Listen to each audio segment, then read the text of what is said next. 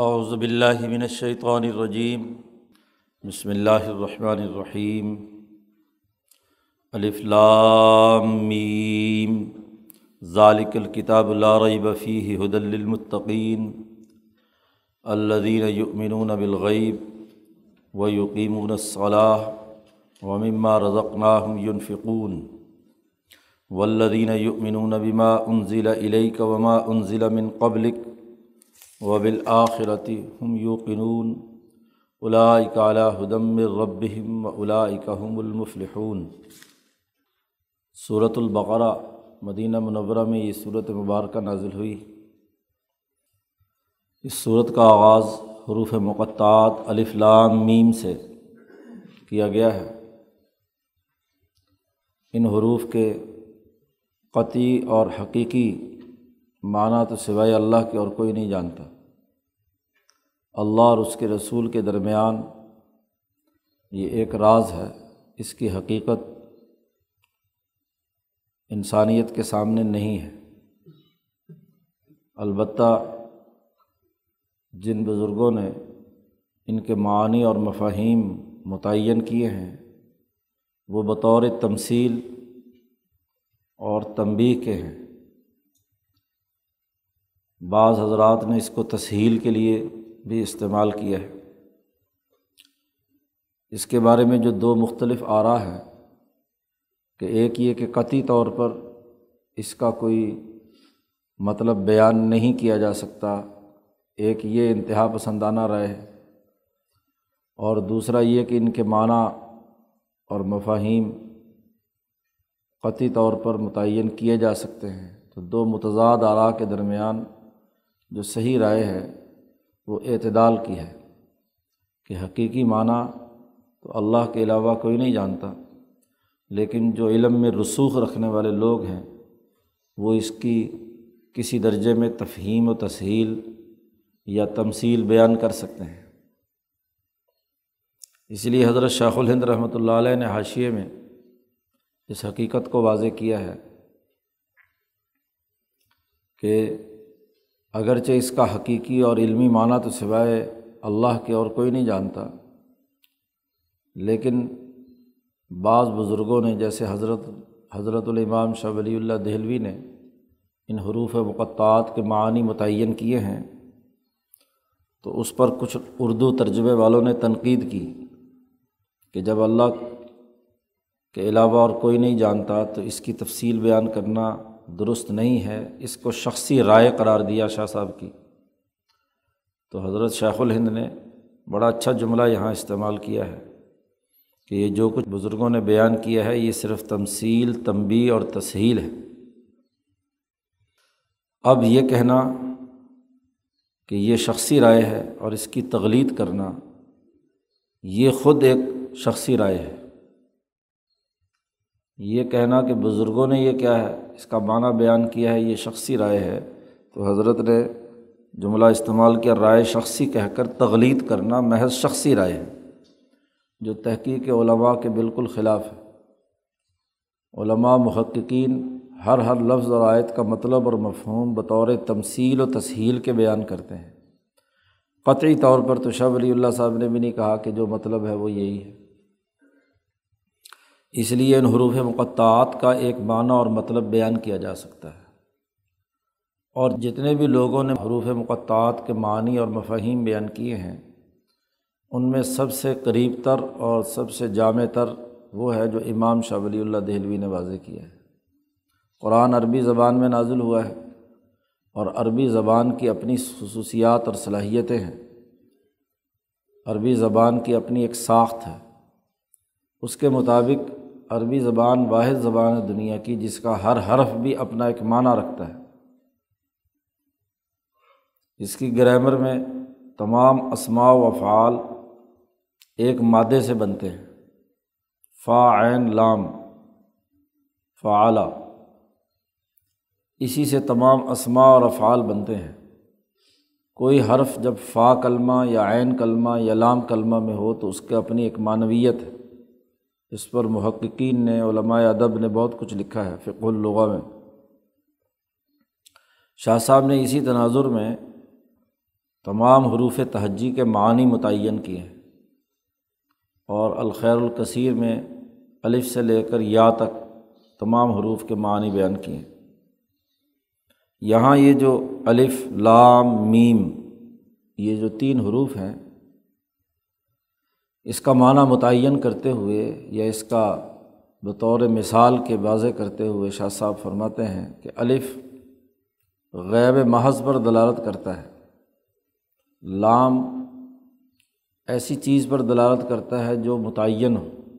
عربی زبان میں الف لام جہاں بھی آتا ہے، وہ معرفہ بنانے کے لیے آتا ہے یعنی اس میں تعین پیدا کرتا ہے۔ اور میم اس مادی دنیا میں جتنے بھی یہاں کے مخلوقات ہیں، ان کی طرف دلالت کرتا ہے۔ میم جہاں بھی آیا ہے، وہ کہیں ایسے تعین و تشخیص پر آیا ہے جو ایک خلق کی صورت میں سامنے آئے۔ تو یہاں شاہ صاحب نے لام میم کا معنی بیان کیا ہے کہ وہ غیب محض جو نبی اکرم صلی اللہ علیہ وسلم کے قلب پر نازل ہوا متعین شکل میں یعنی قرآن حکیم۔ اور پھر وہ آ کر اس مادی دنیا میں جتنی بھی مخلوقات ہیں، ان میں جتنی خرابیاں، کمزوریاں اور غلط نظام ہے، حیات تھے، ان کو اس نے آ کر توڑا ہے۔ معین بات اللہ کی طرف سے کتاب مقدس کی صورت میں آئی اور اس نے اس دنیا کے مادی نظام ہے، حیات کو توڑ کر نئے اعمال و افعال اور نئے افکار و نظریات متعین کیے ہیں۔ چنانچہ اس پوری صورت کا موضوع بھی یہی ہے۔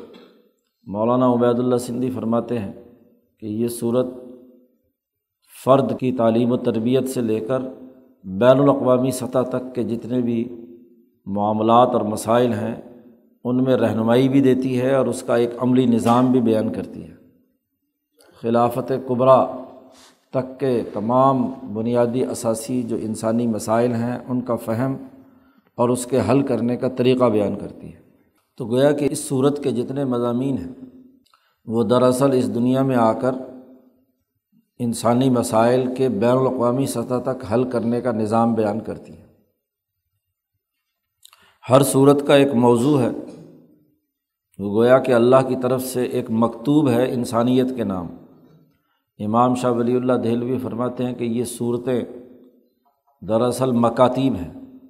جیسے فرمان شاہی جاری ہوتا ہے کسی حکمران کا، قانونی ضابطوں کے لیے کوئی آرڈیننس جاری ہوتا ہے۔ اسی طرح شہنشاہ مطلق اللہ تبارک و تعالیٰ نے انسانیت کے نام یہ خطوط لکھے ہیں۔ اور اللہ کے نمائندے اس دنیا میں اللہ کے رسول اور نبی ہیں۔ ان کے ہاتھ یہ پیغام انسانیت کے نام بھیجا ہے۔ تو اس صورت مبارکہ میں جو پیغام بھیجا ہے، وہ خلافت قبرا تک کا نظام ہے۔ پھر شاہ صاحب نے یہ بات بھی واضح کی کہ صورت کا اول اور آخر دونوں کو سامنے رکھا جائے تو صورت کا موضوع سامنے آ جاتا ہے۔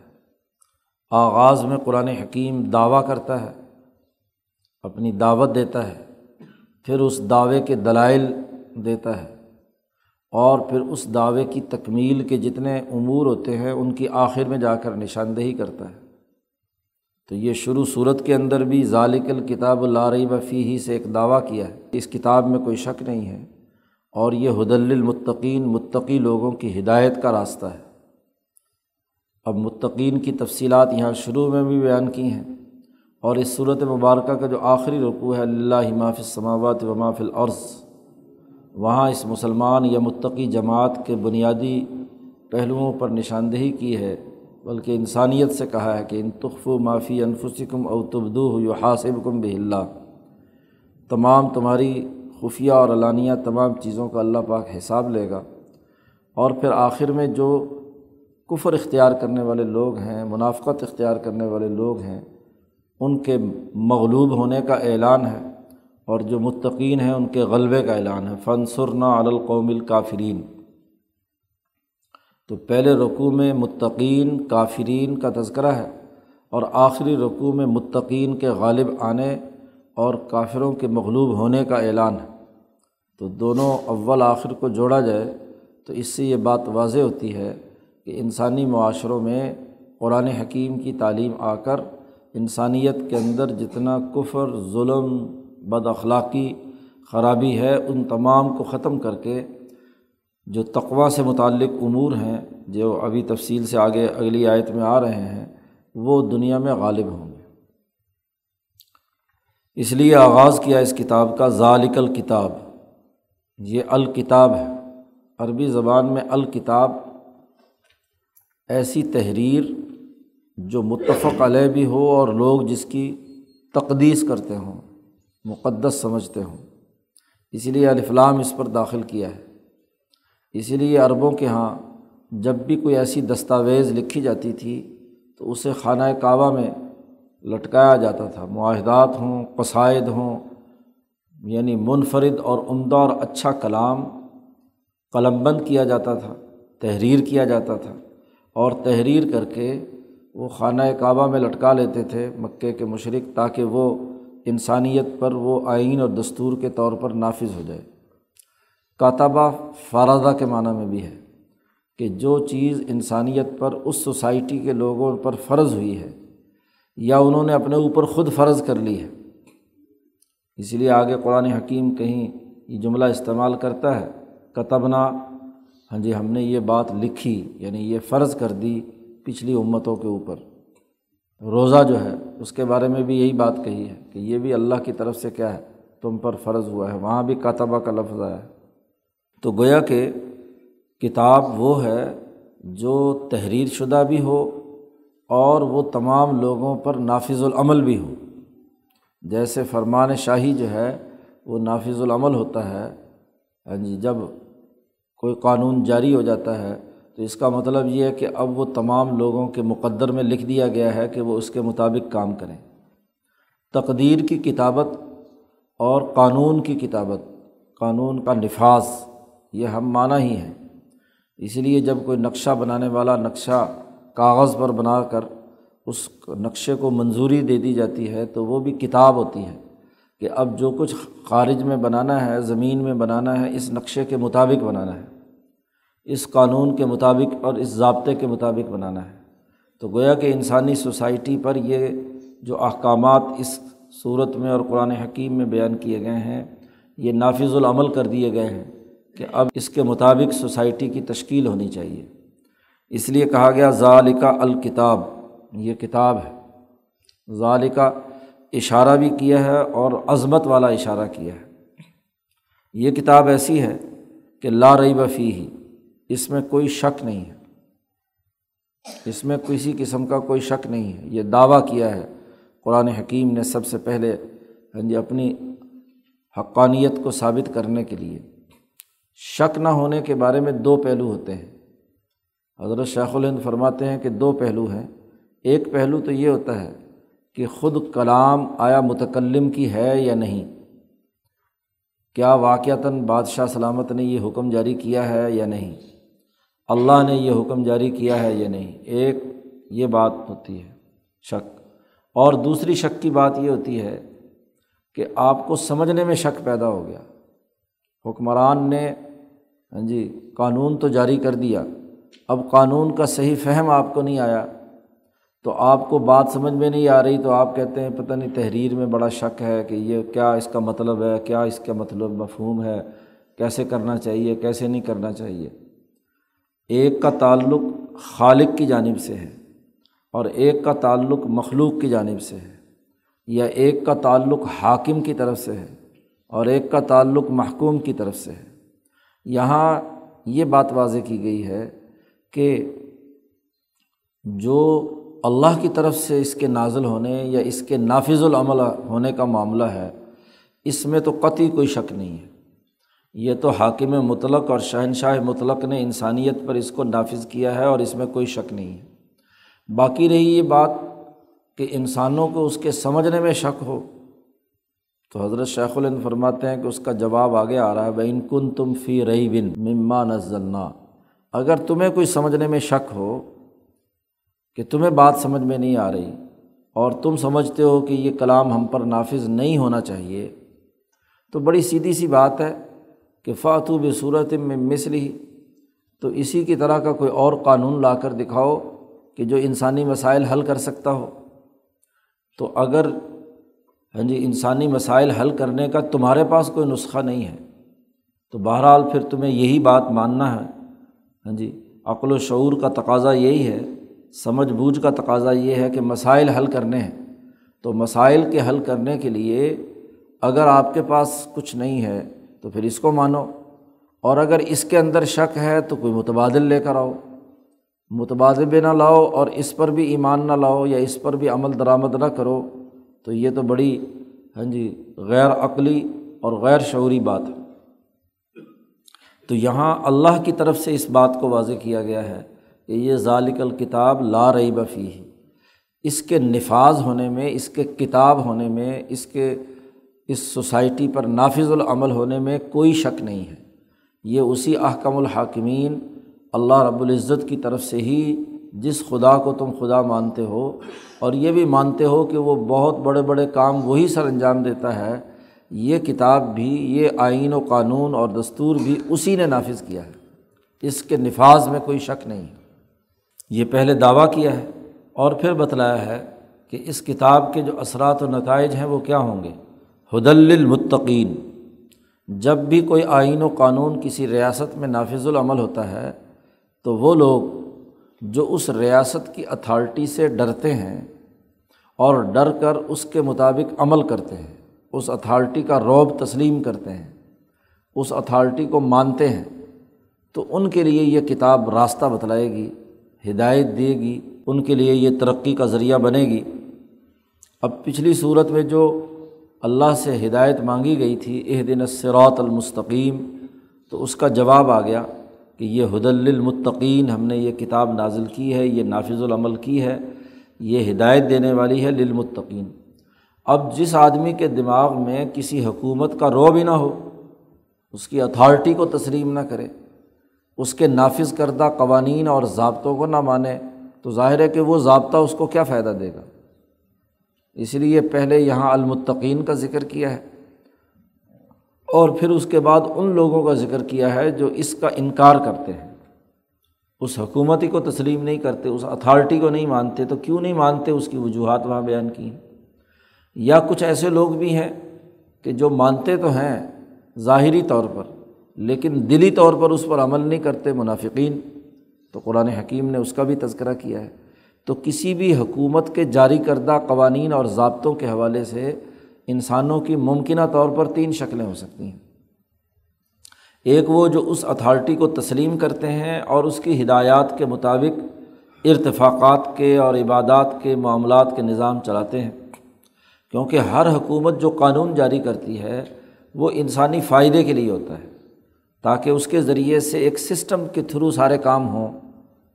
ہاں جی ٹریفک کا قانون جاری کیا ہے، مکان بنانے کا قانون جاری کیا ہے، وغیرہ وغیرہ۔ تو یہ اس لیے ہیں تاکہ لڑائی جھگڑا نہ ہو، دنگا فساد نہ ہو، اپنے اپنے حدود میں رہ کر ایک طے شدہ جو طریقۂ کار اور پروسیجر ہے، جو انسانیت کے فائدے کا ہے، وہ وہاں قائم ہونا چاہیے۔ تو حکومت کا بنیادی فریضہ ہی یہ ہے۔ اب جو اس حکومت کی اتھارٹی کو لوگ مانتے ہیں، ان کے لیے فائدہ ہوگا، کیونکہ وہ اس ڈسپلن کو، اس نظم و ضبط کو تسلیم کر رہے ہیں۔ اور جو لوگ اس ڈسپلن ہی کو نہیں مانتے، تو ظاہر ہے کہ وہ قانون تو ان کو فائدہ نہیں دے گا، کیونکہ قانون کو وہ توڑیں گے، قانون کی خلاف ورزی کریں گے اور اس کی وجہ سے انسانی مسائل پیدا ہوں گے۔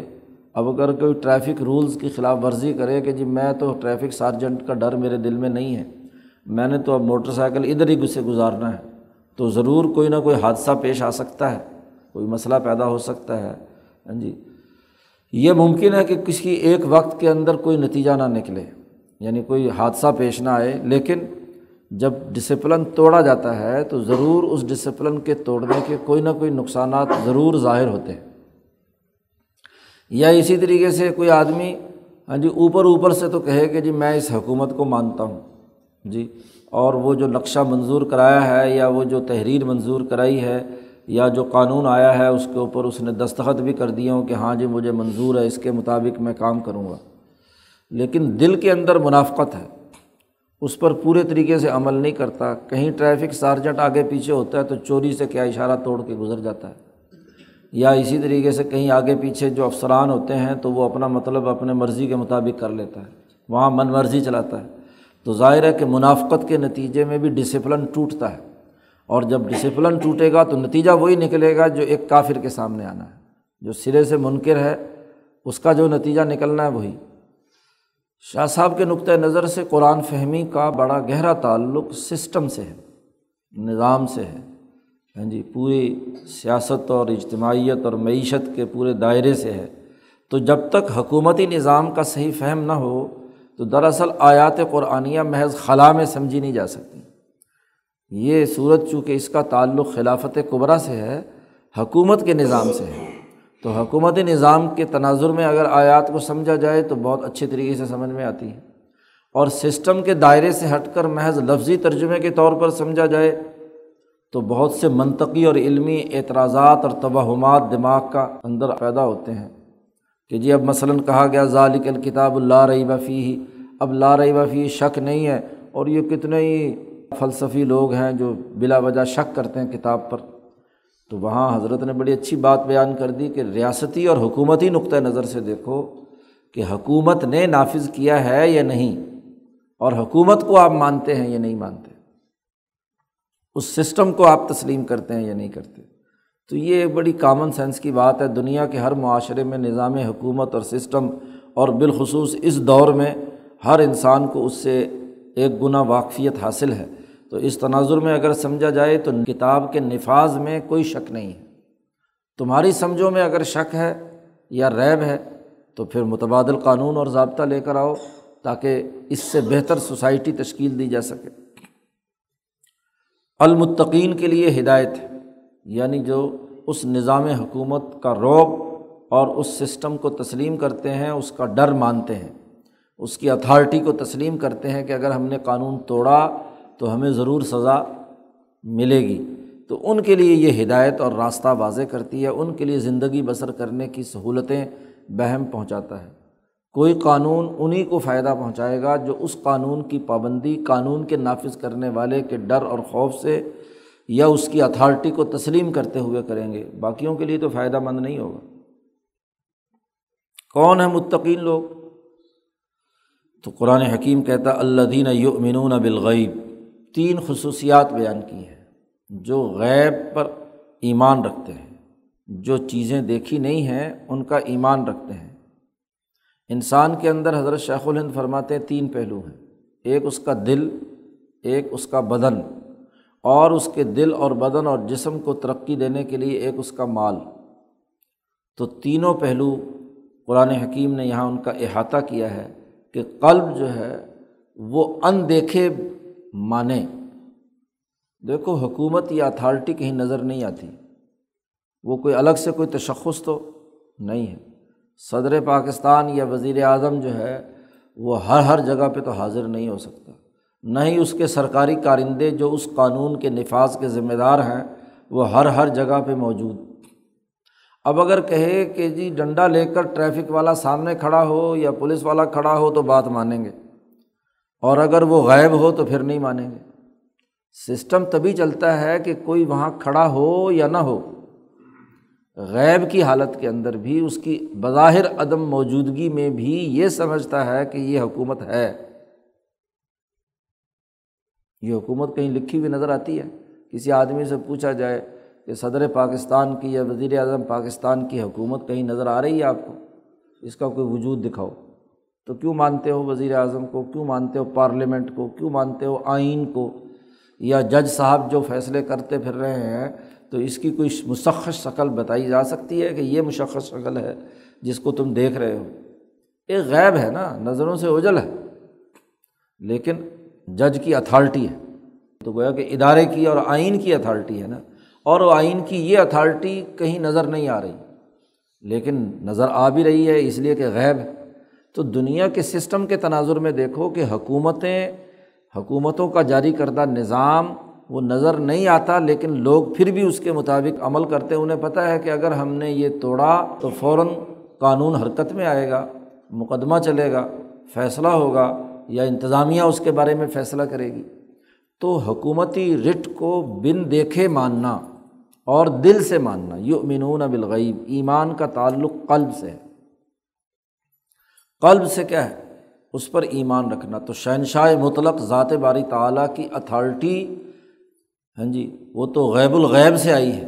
تو وہ اتھارٹی جو پوری کائنات جس نے پیدا کی، جس کا نظام چلا رہا ہے، تو وہ اس کی اتھارٹی تو با، جب تم اپنے جیسے انسانوں کی اتھارٹی مانتے ہو، حکومت مانتے ہو، اس کی قانون کی پابندی کو تسلیم کرتے ہو حالانکہ وہ وہاں ہر جگہ موجود نہیں ہوتے، تو ذات باری تعالیٰ جس کا پوری کائنات کے اندر ایک غیبی وجود بھی ہے، اس کا نور پوری کائنات کے اندر پھیلا ہوا ہے، تو اس کو بغیر دیکھے کیوں نہیں ایمان رہتے تو اللہ دینہ یؤمنون بالغیب، تو اپنے قلب سے غیب پر ایمان لانا۔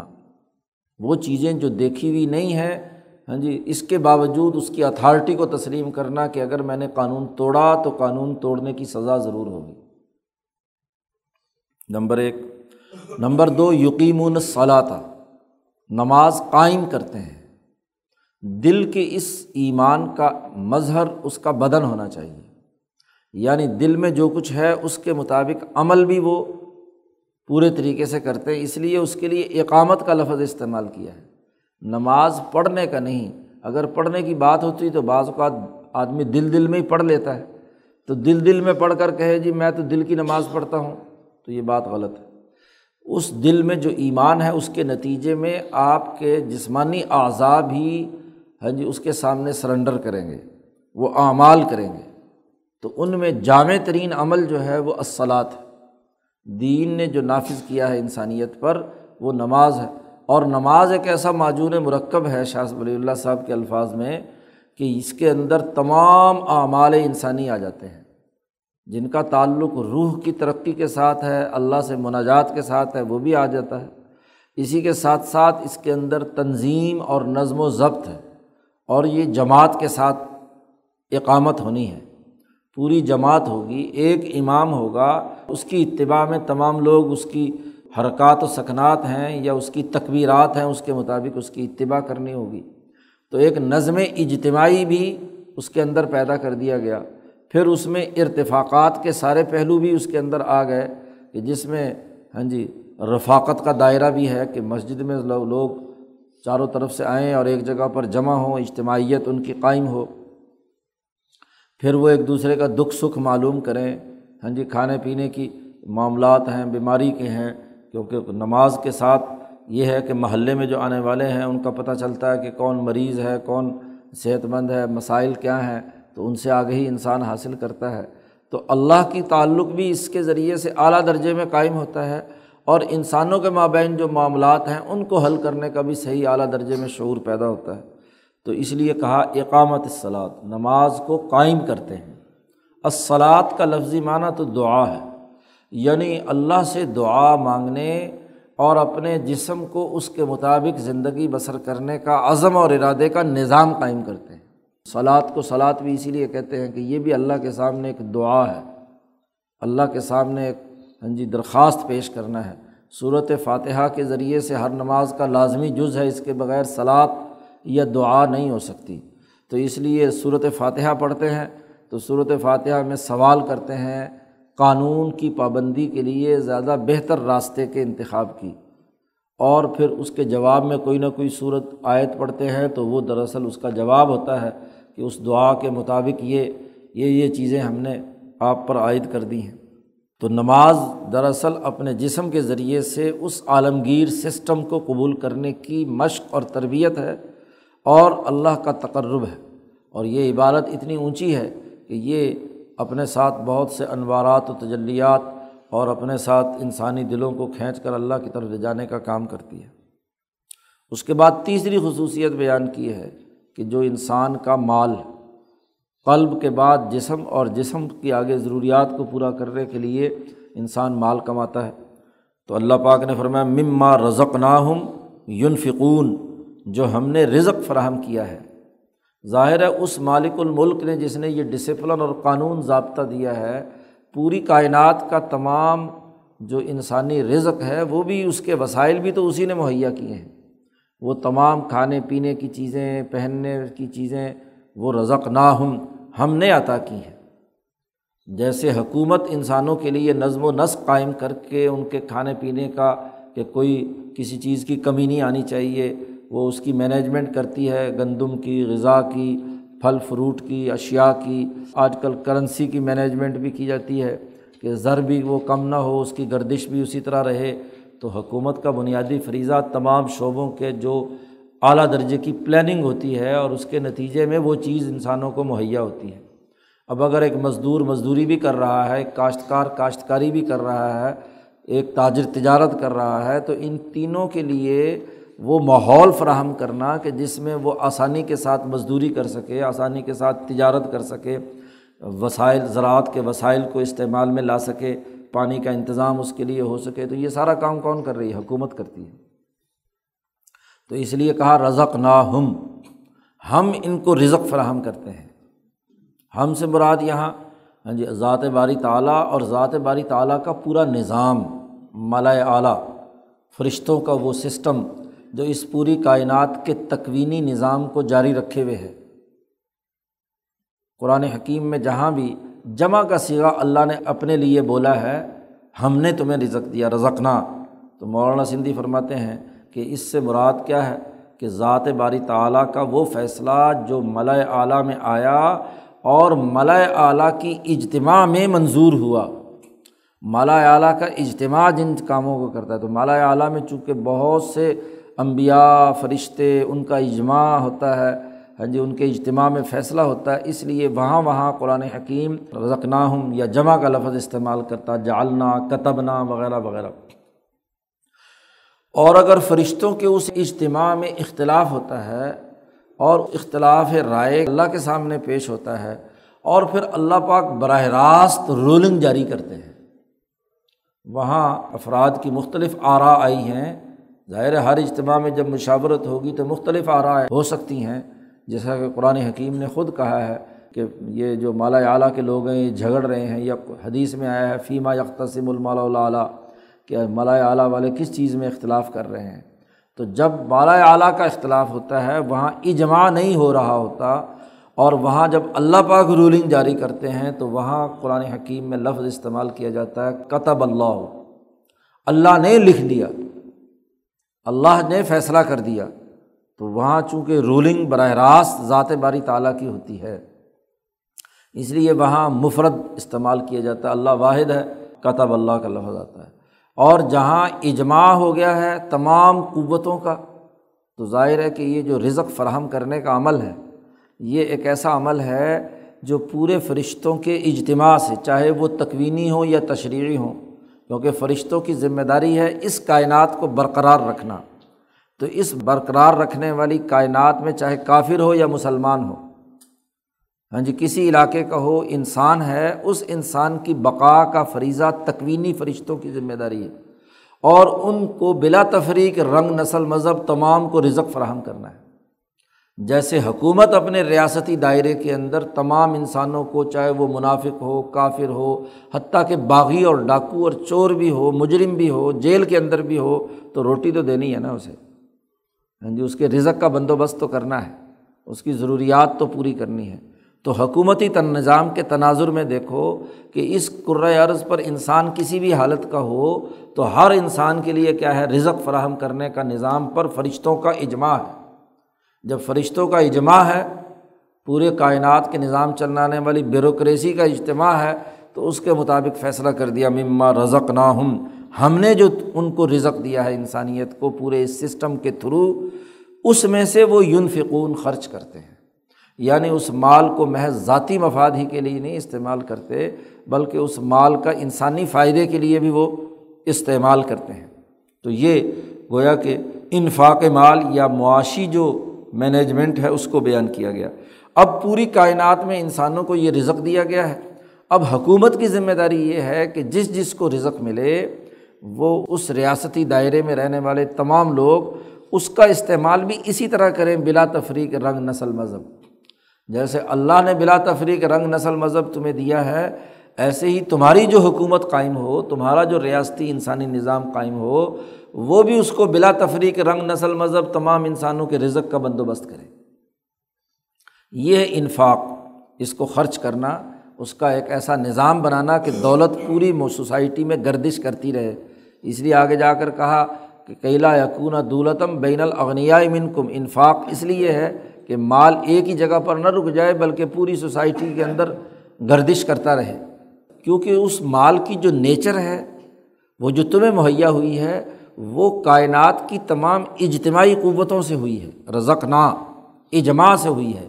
اس لیے اس کا جو استعمال ہونا چاہیے، وہ بھی انفاق کی بنیاد پر ہو کہ وہ بھی پوری سوسائٹی کے تمام لوگوں کے لیے بلا تفریق، رنگ، نسل، مذہب اس کا خرچ ہونا چاہیے۔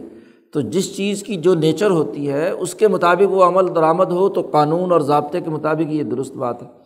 اور اگر جس چیز کی بنیادی پیدائش جو ہے جس اصول پر ہوئی ہے اس کا خرچ اس کے دوسرے دائرے میں ہو رہا ہے تو غلط ہے۔ جی۔ اب بینکوں کے اندر لوگوں کی بچتیں جمع ہوتی ہیں۔ تو بینکوں میں جو تشکیل سرمایہ ہے وہ اجتماع کا ہے۔ ہاں جی بائیس کروڑ لوگوں کا ہے۔ اب اس سے اگر فائدہ اٹھانے کا عمل ہونا چاہیے تو وہ بھی اجتماعی ہو، ریاستی ہو، قومی ہو۔ نہ یہ کہ اس سے کیا چند سرمایہ داروں اور مخصوص لوگوں کو تو اس سے فائدہ پہنچے، باقیوں کی چھٹی۔ تو یہ تو سرمایہ کی تشکیل کا جو نیچرل پروسیس ہے، اس کی خلاف ورزی ہے کہ پیسہ تو سب عوام کا ہو اور آگے صرف انفاق یا اس کا خرچ یا اس کو استعمال کرنے کا حق صرف مخصوص سرمایہ داروں کو ہو، مخصوص افراد کو ہو۔ تو یہ ہاں جی گویا کہ اس کی بنیادی تصور کے خلاف بات ہے۔ تو قرآن حکیم نے واضح کیا کہ نہیں، جو جس طریقے سے اجتماعی طور پر ہم نے تمہیں رزق دیا ہے اسی طریقے سے تم بھی اجتماعیت کا خیال رکھتے ہوئے اس مال کو غریبوں، یتیموں، مسکینوں اور سوسائٹی کے اجتماعی نظام میں خرچ کرو۔ اور غریبوں اور یتیموں پر خرچ کرنے کا بھی وہ طریقہ نہیں ہے کہ محض احسان جتلا کر ان کے اوپر مال خرچ کر دیا جائے، بلکہ اس کے خرچ کا صحیح طریقہ وہ ہے جو حضور صلی اللہ علیہ وسلم نے انفاق کا صحیح طریقہ بتلا دیا کہ جاؤ کلہاڑی لو، رسہ لو، جنگل سے لکڑیاں کاٹو اور لا کر کیا لوگوں کے ہاں جی اپنا رزق کماؤ، حلال رزق کماؤ اور کھاؤ۔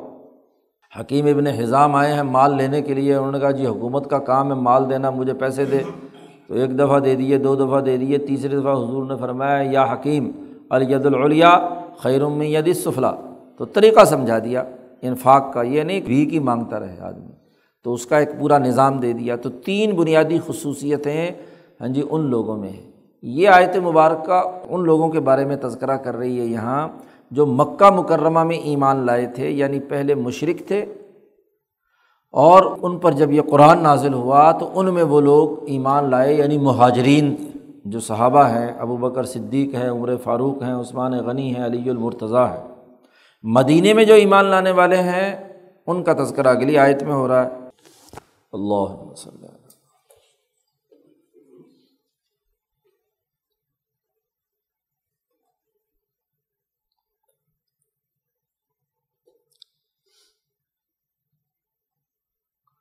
اجمعین